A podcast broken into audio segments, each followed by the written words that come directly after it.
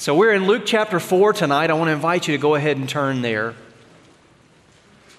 I got a chance to eat uh, dinner tonight with, uh, with Brother Al, Brother Craig, Brother John. They were telling me of a time that they went deer hunting with Pastor Brandon. I don't know if you've ever heard this story before. I'm not sure Pastor Brandon's ever heard this story before. but uh, they got a chance to go deer hunting, and all were, you know, out one, one, on one hillside, and all of a sudden, there, sure enough, this huge buck comes into the, the daylight, and they all see it, and they all get so excited that at the exact same time, just, you know, sequence like a military brigade, they just lifted their guns at the same time, and boom, you know, shot rang out. Sure enough, that buck fell down. Well, they all started to make their way over to where the, the buck was, and as they looked down, it was only a, a single bullet hole there, and they thought, oh, great, well, who in the world you know, shot, shot this deer. Who gets to claim credit for it? And they all started looking around. They had the same guns and the same bullets. About that time, the game warden showed up. And uh, they said, they said, Warden, we, we don't know who, who got this, you know, who got this deer. We've been sort of arguing about it already and don't know what happened. And um, the game warden looked down at the deer and he said, Well, the, the preacher shot the, the deer. And they said, Well, how do you know that? We all got the same guns, we got the same ammo. He said, Well, you see the bullet wound. He said, Well, what are you talking about? He said, Well, if you look there, it went in one ear and went out the other. And so uh, there you go. Need a. uh, that's my story, and I'm sticking to it. So. Uh, have to start with a joke tonight because I got to be real honest with you. When we get into this passage, this is one of the most wonderful passages about the compassion, the unfailing, deep compassion of Jesus Christ. And uh, I don't know about you, but I've never graduated out of needing that. And I've never graduated out of needing to remember it. And so, would you turn in your Bibles to Luke chapter 4, verse 38? We're going to be there in just a moment. We're continuing here our, our series on the Gospel of Luke. You might remember that Luke has several emphases in going through his gospel. And one of those, or several of those that come out, uh, the, his, his, Jesus' compassion for the outcast, for the one who's not included in the group that Jesus brings into the group, for the one who shouldn't belong that Jesus causes to belong. We're going to see that tonight several times. You'll see Jesus' humanity brought out in the Gospel of Luke his weariness, his emotion. That his divinity is in fully strong. He's, he's fully God and fully man, but oh, the window we gain into the physical strain and the emotional strain that Jesus goes through. We'll see some of that tonight as well. And we'll see just a beautiful picture uh, of our Savior. So let's look tonight in uh, Luke chapter 4. We're going to begin in verse 38. Luke chapter 4, verse 38. I'm going to read through the end of the chapter, and then we're going to say a word of prayer together. And he, Jesus, arose and left the synagogue and entered Simon's house. Now, Simon's mother in law was ill with a high fever, and they appealed to him on her behalf. And he stood over her and rebuked the fever, and it left her, and immediately she rose and began to serve them. Now, when the sun was setting, all those who had any who were sick with various diseases, brought them to him, and he laid his hands on every one of them and healed them. And demons also came out of many, crying, You are the Son of God. But he rebuked them and would not allow them to speak because they knew that he was the Christ. And when it was day, he departed and went into a desolate place, and the people sought him and came to him and would have kept him from leaving them. But he said to them, I must preach the good news of the kingdom of God to the other towns as well, for I was sent for this purpose and he was preaching in the synagogues of Judea. Would you pray with me?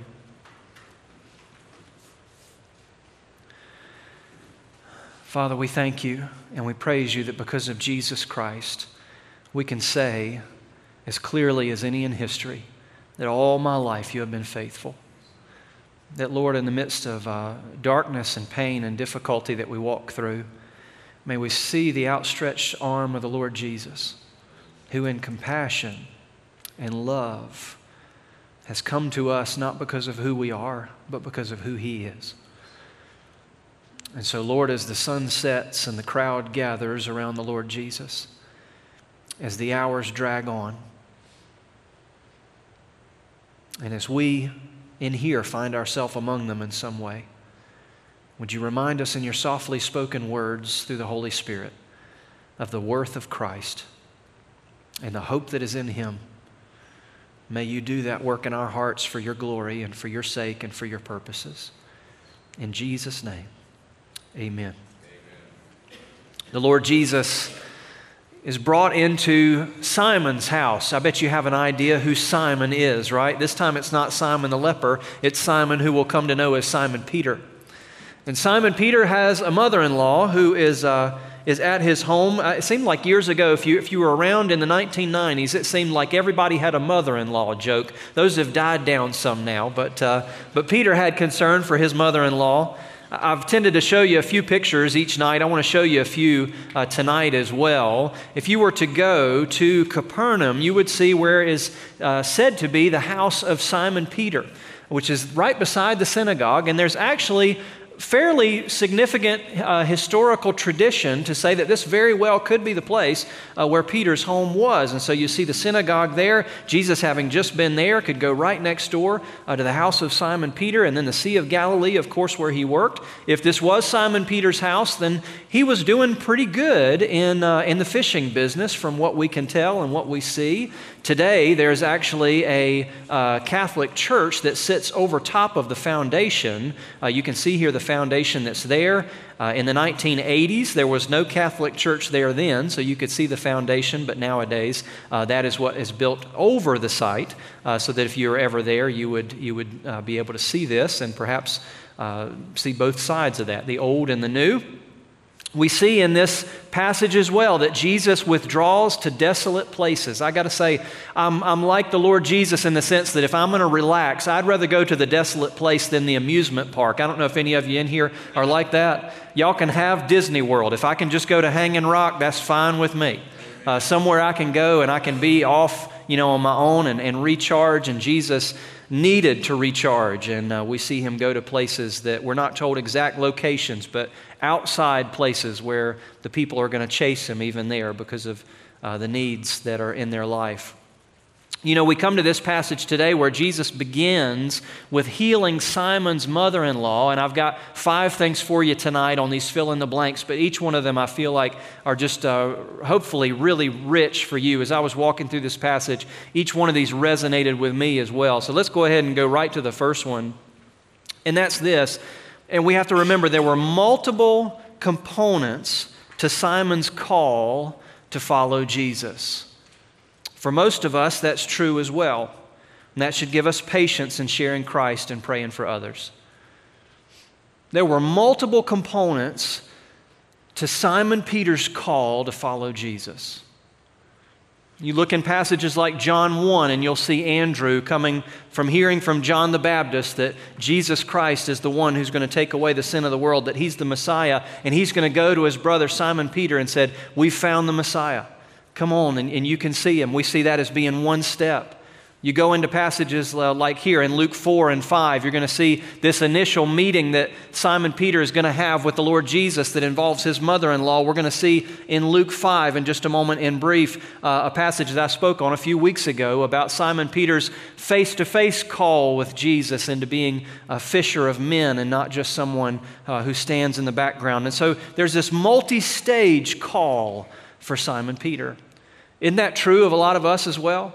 For some of you in here, when you look back, you might be able to say, well, you know, the difference maker was one single moment, and that was it, and that's where the Lord got a hold of me. For others of you in here, you're going to say, well, it was this person, and it was that person, and it was this other person, and it was this moment, and it was another moment. Now, we come to faith in Christ in one moment, one trusting, one repenting and turning to Him and trusting in what He's done. But doesn't it take a lot of stages sometimes to get us there.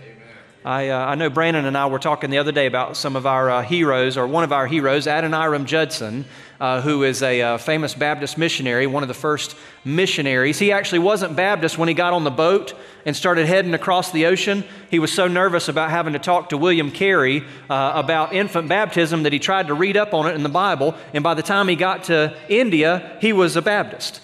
And so, uh, so he became a Baptist and had to write back to the mission board to say, Thanks for supporting me. I'm now no longer a part of your denomination and I'm going to be a Baptist. But Adoniram Judson, uh, it took him seven years to reach the first person for Christ in Burma.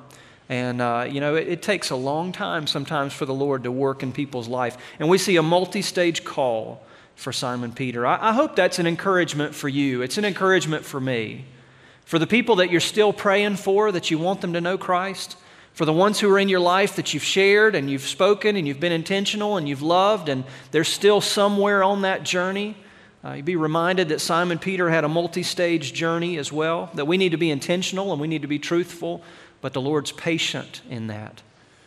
Simon's house is here. His mother in law is ill with a high fever. Jesus comes and rebuked the fever. Some of you been sick before, been rebuking how you were feeling, right? I think you, walk through different kind. You're just hoping that thing's going to leave and just get you know get away from you. But Jesus is in the midst here of, of having true power over that fever. And as he rebukes the fever, it left her. And immediately she rose and began to serve them. Now, I really like that because it reminds me of some times in my life. Have you ever been so down or so sick or so going through a dark time that you just said, Boy, if I get out of this, I'm going to, you know, be so joyful. I'm going to be so energetic or whatever it might be that as soon as she was out of that, she stood right up. She started serving everybody else there. I think that's a great reminder for us that, uh, that anytime we experience the goodness of God in a real way, that should compel us to, to serve. That should move us into thankfulness, the kind of thankfulness that responds. You know, for some of us, if you're ever halfway sick, you know, you get out of being halfway sick and you say, Well, I think I'm going to take it easy for a little while. You know, that was a little rough. But if you ever get to go through something really tough, you're so thankful to have energy again, aren't you? You're so thankful to have health again. You say, Boy, Lord, I'm not going to get off my feet if I ever get a chance to get back on them.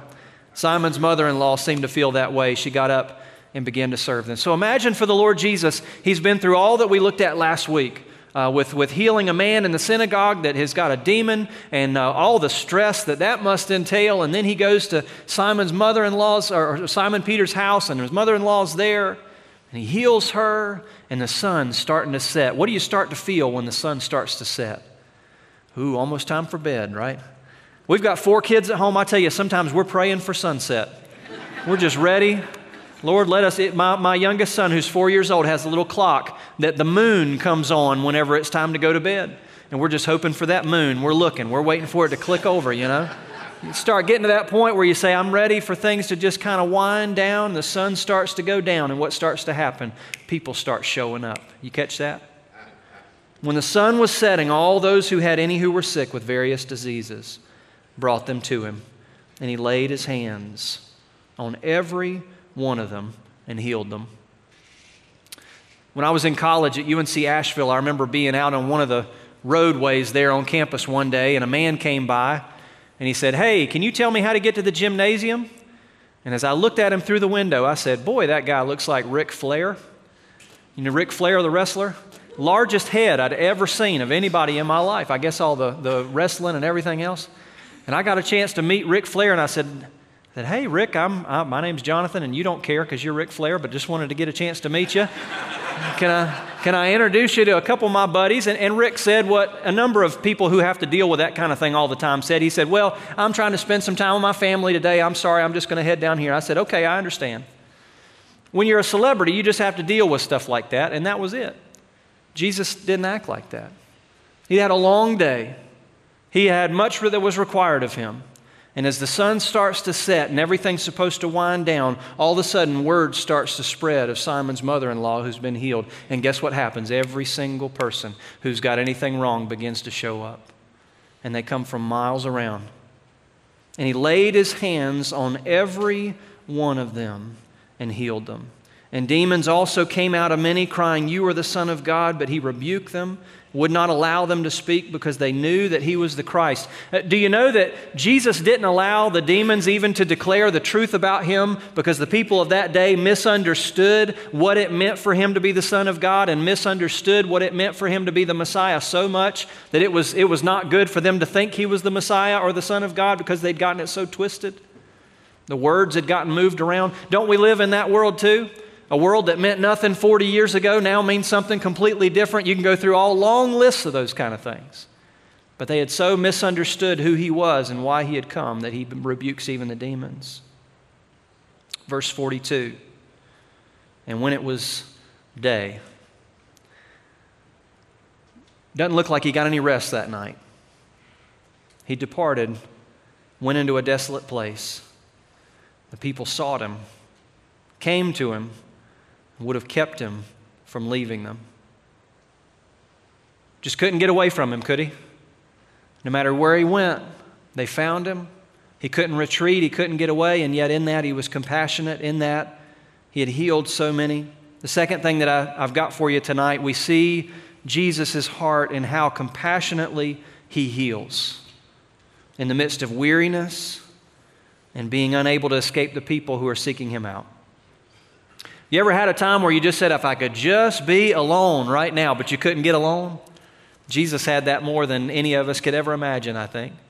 Those three years, just the constant uh, folks who were coming to him.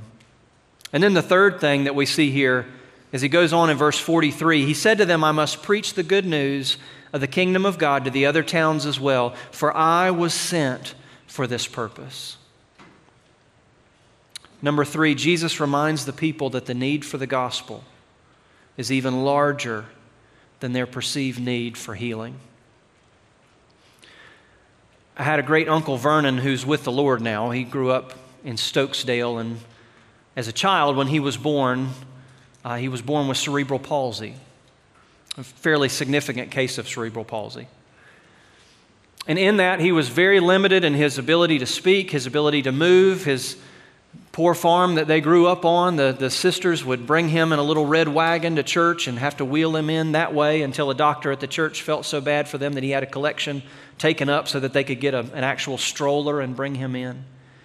And he would come in, and in church, he just loved to hear the music and to sing along as best he could, to hear the preaching, and tears would just roll down his face each week. He loved the Lord all the way to the day of his death. But Vernon used to sit there and there was a song that got sung at the time back in the 1940s and 1950s. And every once in a while it would resound through the walls of that tiny church, and the, the chorus, the hymn went something like this Will I be a crippled boy in heaven? And the tears would begin to roll down Vernon's cheek, even in a stronger way than they ever had before. That the reality that he knew that he lived in and the hope that he had was that someday he might be delivered my great grandparents took him to Oral Roberts crusades and various things, and of course, nothing ever came of that. But the idea of only I could bring him to the Lord Jesus. Imagine all these people in this town who all their hopes and all their dreams had finally been realized in the one person of Jesus Christ because they said, The one great need that I have is getting healed of what I'm dealing with. Imagine the medical needs that were there in a land with no medical technology like we would understand it to be.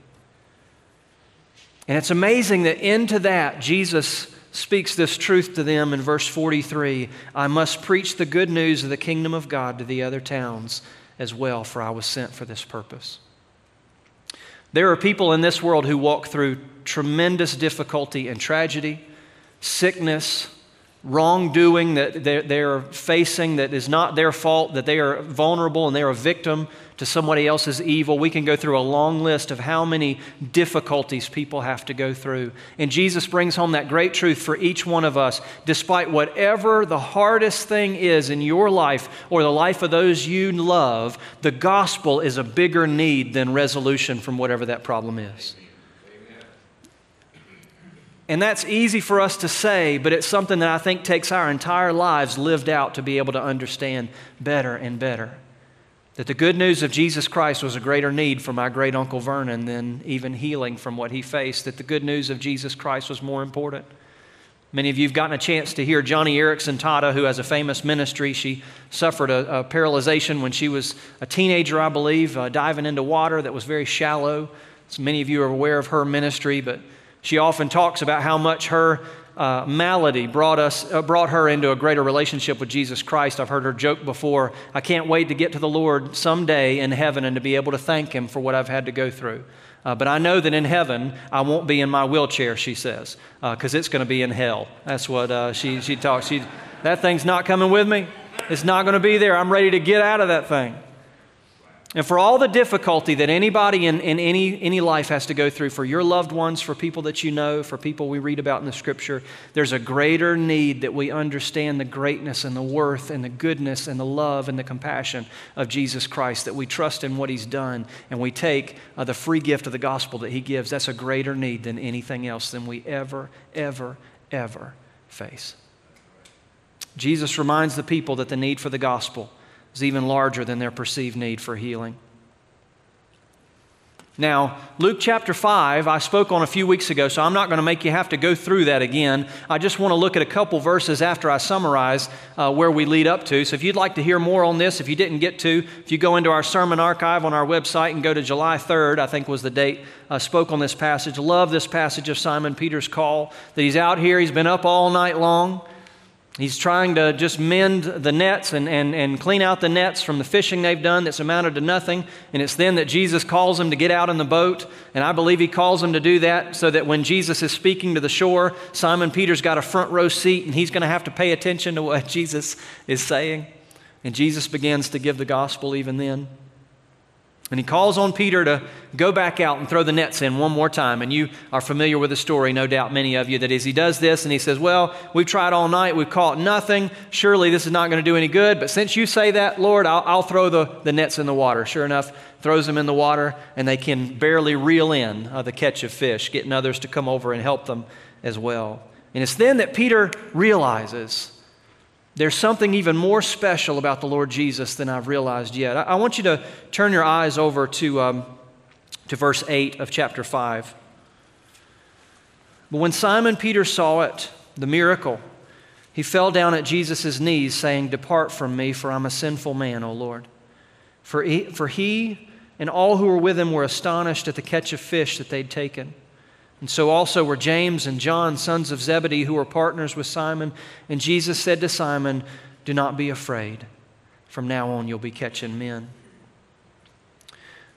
Archaeologically, we have found, or I say we, I didn't have any role in it, society has found uh, the, those who are looking, one, one uh, boat from the first century in the Sea of Galilee. This may very well have been the type of boat that Jesus would have been on uh, for this type of fishing. If you want to see what it may have looked like and it was done, this is a model that was done to sort of reconstruct from the bones of that boat uh, what it looked like.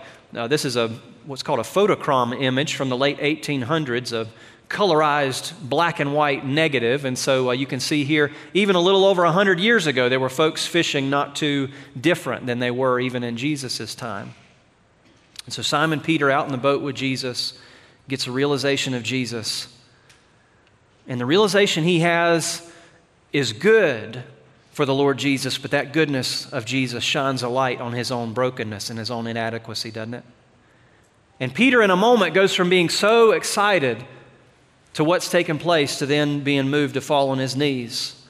He falls at Jesus' knees, saying, Depart from me, for I'm a sinful man, O Lord. Number four, the closer we draw to Jesus, the more our inadequacy is revealed. And isn't it wonderful that Jesus' response is that we're not to fear? Isn't it wonderful that when we come to the Lord Jesus, and in the light of His glory and His grace and His light shining on the darkness on our own hearts, and we see how much we don't deserve Him, how much we can't earn anything, how much we can't please Him with our own works and our own goodness. We can't do any of that. As we come before Him, the light that shines on us, we just realize, Lord, you're not going to want to be around me. And oh, the wonderful words of Jesus don't be afraid. It's as if to say, I know. I know you're not worthy.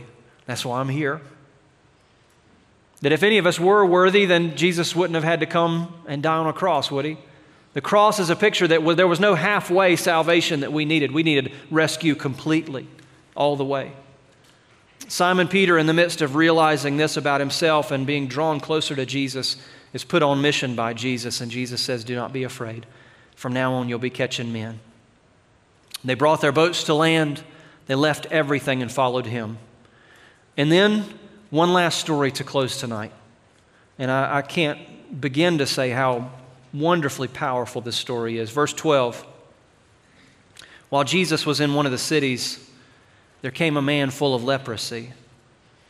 And when he saw Jesus, he fell on his face and begged him, Lord, if you will, you can make me clean. And Jesus stretched out his hand and touched him, saying, I am willing, be clean. And immediately the leprosy left him. When I was a kid, my mother taught fifth grade. She used to show the chariot race from Ben Hur. Y'all ever seen Ben Hur before? The most, um, the most Oscars any movie had ever won until The Lord of the Rings Return of the King tied it, you know, some years later, Brandon. There you go. Had to get that in. I couldn't help it. But, uh, but Ben Hur, Charlton Heston's, you know, great epic, but you might remember in that story, Charlton Heston finds out that his sisters are part of a leper colony. He's told to go and look for them in the valley of the lepers. And that, in essence, is a death sentence. This little lower system of caves that they would lower food down on ropes and carts to be able to feed the people because they wouldn't go close to them. Because even in a world where no one knew anything about germs, bacteria, nobody knew the value of soap or understood the contagiousness of diseases like we would, they understood if you got close to a leper, you were going to probably get leprosy. And they were scared to death, so that the people, as many of you know, would have to shout unclean if they ever came in a place where regular people were. And so you get that was one of the movies I think of that just has this gripping picture of the impact of leprosy on the ancient world and the way in which people were left almost just to, to die. It was as if they were in living graves. They were just awaiting uh, the, that moment when their time would come and cut off from society completely. And it's then that we see this passage today where Jesus meets a man who comes to him, and the way in which he heals him, to me, is so, so, so powerful. While he was in one of the cities, there came a man full of leprosy.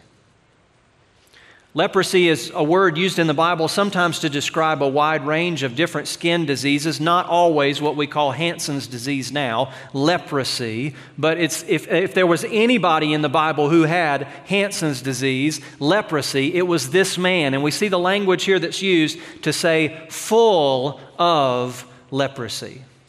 He didn't have a place on his arm, he wasn't sure what it really meant. I mean, this man was full of leprosy. And he comes to the Lord Jesus. And he falls on his face and he begs him. I don't know about you, even before all the COVID stuff of the last few years, I was the kind of guy who liked to wash my hands. And when somebody was real sick, I just sort of backed up just a little bit. Some, some of y'all know I've had you know culture through the years where all of a sudden you go up to greet somebody on a Sunday morning, and years ago it was more popular for somebody to come up to you, shake your hand, and you say, "How you doing today?" You say, "Well, I've been in bed sick all weekend, but I just had to get to church today." You think, "Well, boy, why'd you have to come shake my hand?" I don't know how I feel about that. You know. Can you imagine this man as a leper coming up to where they are and watching everybody else back up away from Jesus when they see this man? He comes at risk to his life to come into the presence of the Lord Jesus, and he falls down on his face and he begins to beg him. And he says, This, Lord, if you will, or if you are willing, you can make me clean. Have you ever been so desperate and so in need when reaching out to the Lord that you don't even have the strength to ask for it? All you can do is just make a statement to say, Lord, I know if you wanted to do this, you could. He doesn't ask for healing. But he makes a statement acknowledging Jesus' power and Jesus' strength, and he says, Lord, I know that if you want to, if you are willing, you can make me clean. You can imagine this man who's been outcast perhaps for some time. Hansen's disease, leprosy, is usually a slow progression disease. So we don't know how many months, how many years this man has gone without a handshake, without a hug, without a voice of someone he loved close to him in a close proximity. And it's then that Jesus begins to heal him. You know, one thing about the Lord Jesus, he can heal any way that he wants to, can he? He can, he can do it with a word. He can do it far off. He can do it close up. He can do it with his hands. He can do it without his hands. Mark chapter 8, we read of a man who he cleanses uh, his blindness, and as his blindness is cast away, he only partially heals him at first, and then he heals him completely. And if you read Mark 8, I believe that so we'd see that people were partially seeing Jesus, but they weren't fully seeing who he was. He had an intention in how he healed people. And this man, broken and on his face in front of him, Jesus doesn't just stand at a distance like perhaps I would be tempted to do and go, Okay, you're healed. He doesn't do that. But for the man who's been without a hug and been without an embrace, without a loved one, without a tender word, he reaches out his hand and touches the man. then I bet those disciples really backed up. That they really said, Woo, I've got something else I've got to do, Jesus. I'm going to be back after a while. Reaches out his hand and touches the man. And he makes this wonderful statement I will, or the NIV and other English translations translated, I think, for meaning better, I, believe. Because the phrase here doesn't mean I will as if I will do it, but I will as in it is my will or I am willing. You know, if you want to take and go through the pages of the entire Bible, and you want to try to summarize God's message to man in three words, you cannot do better than Jesus' phrase to the leper I am willing. That the entire message of the Bible, the entire hope of human history, the entire interaction between God and man is summed up in the fact where we are unworthy, we are broken, we are diseased in the sin that we carry, Jesus Christ is willing. And so, in the willingness of Jesus Christ, he says, Be clean. And immediately, the leprosy left him. Hmm. I think for all the people who weren't quite sure about what they'd seen with a fever, what they had seen with demons coming out, what they had seen with fish being caught, for all of them who were a little bit on the fence of whether Jesus was who they thought he was, all of a sudden, when the leprosy started to disappear from this man, they said, okay, wow, this is another level. I love the way that Luke couples this story with Simon Peter's declaration about himself Go away from me, Lord, I'm a sinful man. Jesus is not afraid of Simon Peter, and he's not afraid of the leper either. You know, when I look at Luke 5 12 and 13 and 14, I see myself. Do you see yourself there? Every single one of us come diseased with sin. You know, sin is not just a stain that we would hope to wash out and, and get out. Sin is so deep within us that it is as if we are coming to the Lord Jesus with an incurable disease, something that reaches down all the way to the core of who we are. And it's in that incurable disease of sin that Jesus doesn't just stand at a distance and call out, but through Christ, He's reached out His hand to us who didn't deserve to be touched. Isaiah chapter 1. God speaking says, Come now, let us settle the matter, says the Lord. Though your sins are like scarlet, they shall be as white as snow. Though they are red as crimson, they shall be like wool. All these red spots on this man begin to dry up and begin to go away and disappear. And maybe like Naaman, remember when he came out of the water in the Jordan River and it said he had the, ba- uh, the skin like a newborn baby? That this man was better than he'd ever been before, and that's the way the Lord Jesus leaves all of us, doesn't he? When we come to faith in him, when we come to know him, there's no going back. And there's no wishing that somehow that wasn't the case, that he heals us from what we walk through spiritually, even if physically we face things that are tough. You know, when Mark gives this passage, he gives a, a, a phrase that's not included in Luke. Early church tradition tells us that Simon Peter was the major source for Mark's gospel. As Mark gives this passage, I'll, I'll, just read it and insert this, this phrase. Verse 12 While he was in one of the cities, there came a man full of leprosy, and when he saw Jesus, he fell on his face and begged him, Lord, if you will, you can make me clean. And Jesus, moved with compassion, reached out his hand and touched him. The Greek word there is splanchnon. It quite literally means bowels. We say, well, I'm not sure that translation is correct. Well, let me try to explain it to you. It was a word used to say Jesus felt something deep inside, in the deepest places of where he was, that resonated with the pity and the compassion that he had. It wasn't token pity, it wasn't surface level, level pity, it was deep compassion, and Jesus reached out his hand and touched the man. And we're all that man. For each one of us, the Lord Jesus, through Christ, or, or Himself, that, that God, through Christ, has reached out to humanity and placed His hand on us, though we didn't deserve it, though we couldn't earn it, though we didn't. We came as, as someone who was diseased and beyond help. And the great, resounding cry of the gospel through eternity, more important than anything we face, but what resonates in the deepest places of our hearts Jesus saying, I am willing. It's been said that, I forget who said it, but a phrase made once Pastor, if you'll speak to hurting people, you'll never lack for an audience. If you're hurting tonight, can you be encouraged by the fact that Jesus Christ is moved with compassion with whatever pain you walk in here with? And even in the distance that you have from the own difficulty and sin or whatever else it is that you're walking through tonight, would you be willing to remember that Jesus Christ extends his hand to you? Will you trust him? Will you lean into that grace? You know, sometimes in church life, if we're not careful, we begin to think that the reason we're here is so that we can trust in the one who has come to modify our behavior so we can now understand what we didn't understand before. Or perhaps we can come to trust in the person who is the great thinker who has brought us knowledge that we didn't have before. Or perhaps we can come in and know the great person whose power is so much greater than any power we could ever have. Not necessarily are any of those things wrong, but can I tell you the great need we have above and before any of that is the great, gracious one when we were guilty who's extended his hand to us. And so for us, the Lord Jesus in our sight has to grow more and more and more precious, and it starts with his grace. You remember the old Sunday school answer? Grace is getting what you don't deserve, mercy's not getting what you deserve. That Jesus has not only extended mercy to us, but grace as well. Will you enjoy that tonight? Will you remember it? And will you allow the Lord Jesus to comfort you in any way that you need it? Would you pray with me tonight?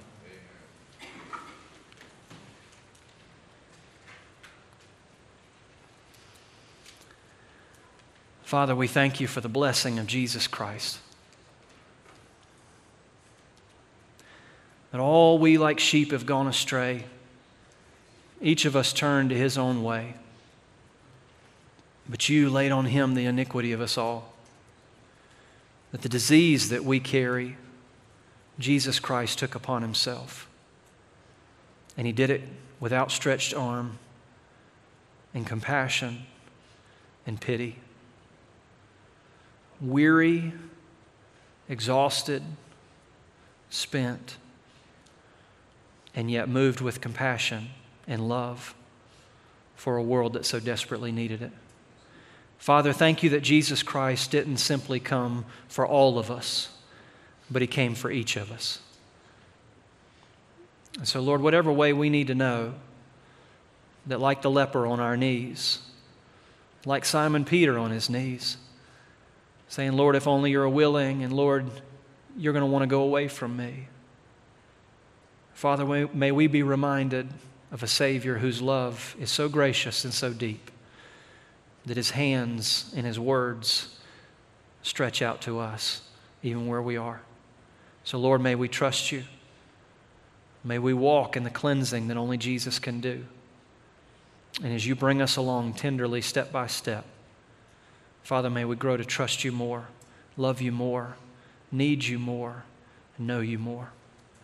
We thank you, Lord, in the name of Jesus Christ, your Son. And all God's people said, Amen. Amen.